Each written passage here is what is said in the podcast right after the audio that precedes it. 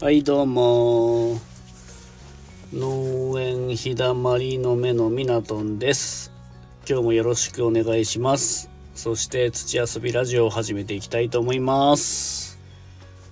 えー、まあ、この放送は、えー、喋りのとろい僕が放送してるので、えー、とろいなと思ったら1.2倍か1.5倍ぐらいで聞いていただけると聞きやすいかなというふうに思います。で前回の続きで、えまあ、近況報告ということで、まあ、里芋の話まで、えーさっきしたのかな。えーそしてですねあとオクラですね。えーまあ、オクラの奴隷ということで私去年ぐらいからやらさせていただいておりまして、えー毎年ね5月の、まあ、25日以降ぐらいに植えてたんですね。まあ、田植えが終わってしばらくしてちょっと仕事が落ち着いてきてから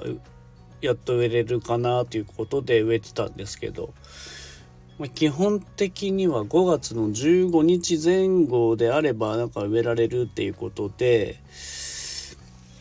まあ、資料とかね見ながら書いてあったんで。で、まあ、ちょうどね5月の14ぐらいから植え始めたんですけど、まあ、天気予報を見てもその後の天気が、まあ、結構ね気温が高くて25度6度っていうのがね、えー数日間数日、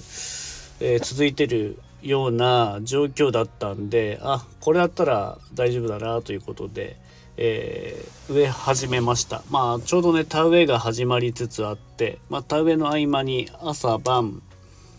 えーちょこちょこと、えー少しずつ植えてったという形なんですけど。で基本的にオクラは寒さに弱いんであまりね早く植えすぎると発芽しませんということで、まあ、発芽率がどうしても落ちちゃうということだったんですけど、まあ、今年はまあ天気予報を見ながら気温がね安定していたんで、まあ、植えても大丈夫だろうということで植えました。まあどうせならね、まあ早い方がいいかなというのがあったし、まあ時間見つけて、えーやれることはもうやっちゃった方がいいかなっていう感じで、えーまあ今年は進めてきたような感じですね。まあこれが功を奏して、今ね、里芋のね、目指し確認で忙しいので良かったなというところですね。で、オクラ作り3年目に突入したんですけど、え1年目2年目は、えー五角オクラと丸オクラの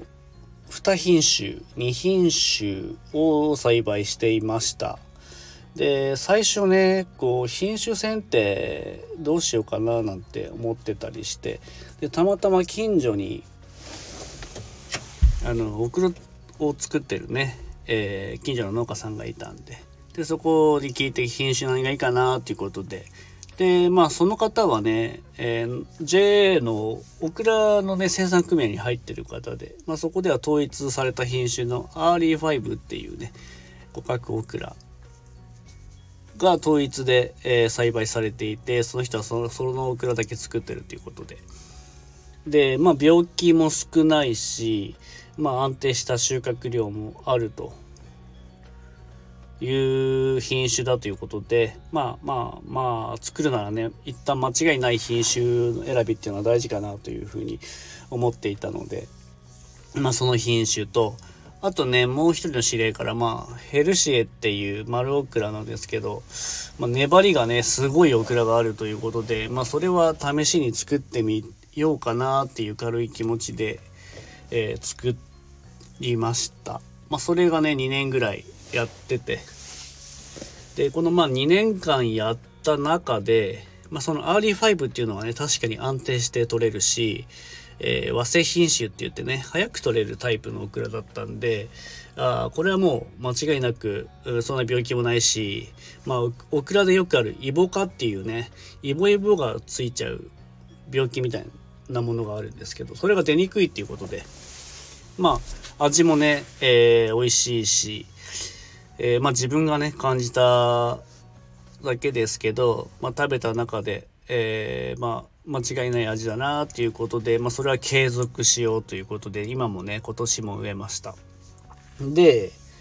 えー、まあ、もう一つのそのヘルシエっていう品種なんですけど、まあ、確かに変わり種な品種で、まあ、粘りが強いっていうことだったんですけど、まあ、自分が食べた中でこうここまで粘り強くなくてもよくねって思ったりしてあと食べる人によっては粘りがね強すぎてなんかちょっと気持ち悪い感じをね受けるような感じ。受けるような感じって漢字をいっぱい使っちゃったんですけど。まあうちの嫁さんにもね食べてもらったりはしてた中でいやちょっとこれはあまりね好き嫌い激しいタイプのオクラかもねみたいな話もあったりして。まあこれはもう作らない方がいいかなということでまあどうせならねこうできればお客様に好まれる品種を作りたいっていうのもあるのでまあ、あとね、その中でバランスですね、こう栽培しやすい品種とか、病気になりにくい品種とか、あと、ちゃんとね、収穫量を見込めるような品種とかって、えー、実際まだわからない部分が多いんですけど、で、あと、収穫量もね、そのヘルシエってなかなか取れないんですね、そのアーリー5っていう品種に比べて。なので、えー、まあ、それはもう捨てようということで、もうやめました。で、新たに、えー、またね、丸オクラを作ったんですけど、まあ、エメラルドっていうね、品種の丸オクラなんですけど、まあ、今年はねそれをね、まあ、初めて挑戦する品種なんですけど植えてみました。で丸オクラのいいところって普段その一般的にある五角オクラのでまあスーパーとかでよく売られてるタイプのオクラですね。それって、えー、収穫が遅れて大きくなっちゃうともう硬くてねもうとても食べれるような感じにはならないようなタイプなんですね。で、まあ食べれないこともないんですけど、食べてる時に筋が残るっていうかね、もう明らかに、えー、これもう売り物としてどうなんだっていう感じのものができちゃうので、えー、なかなかね、こう収穫時が難しいんですけど、その丸オクラはある程度ね、多少取り遅れたり、えー、多少大きくなっても、えー、柔らかいっていうのがね、多いんですね。基本的に丸オクラってそういうタイプが多くて、まあ、そうじゃないタイプももしかするとあるのかもしれないけど自分はちょっとよくわからないので、えー、そのエメラルドっていう品種もまあ硬くならないタイプ。なので、えー、まあ、どのくらいね今年オクラの収穫が遅れることがあるのかは想定はできないんですけども、まあ、ちょっと保険じゃないですけど、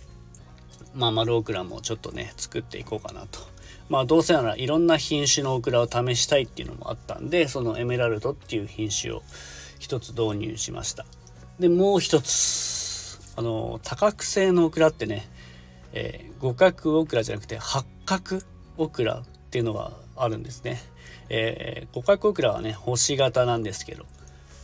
えー八角っていうのは、ね、ギザギザがね多いオクラ。でそれはですね星姫っていう品種なんですけどこれもまたね珍しい品種ででネットでねいろいろこう選定していたんですけど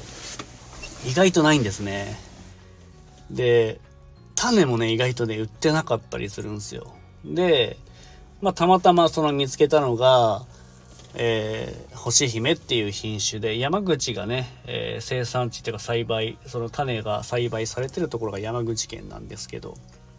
まあ、それはちょっと変わっててまあそれは八角じゃなくて六角から八角。まあ何ができるかわからないっていうことでまあ六角も出てくれば八角も出てくるみたいな感じのねオクラでああ面白いなっていうことででその多角性のオクラでプラス白オクラっなんですね。で、あんまりないらしいんですよ。その白オクラで多角性のオクラみたいなものがないらしくて、あ、まあ、ちょっと試しに、えー、少しだけ作ってみようかなということで、まあ今年それが、まあ、うまくはまれば、まあ来年も挑戦できるし、まあ一旦せっかく1年に1回しか作れるチャンスがないんで試してみようかなっていうことで、えー、それをね、えー、ま、導入して今年はその3品種を栽培しました。しましたというか植え付けました。でまだね植えたばっかなんで、えー、芽がねまだ出てないんですけどそろそろね植えてから1週間ぐらい経てば芽が出てくるということで、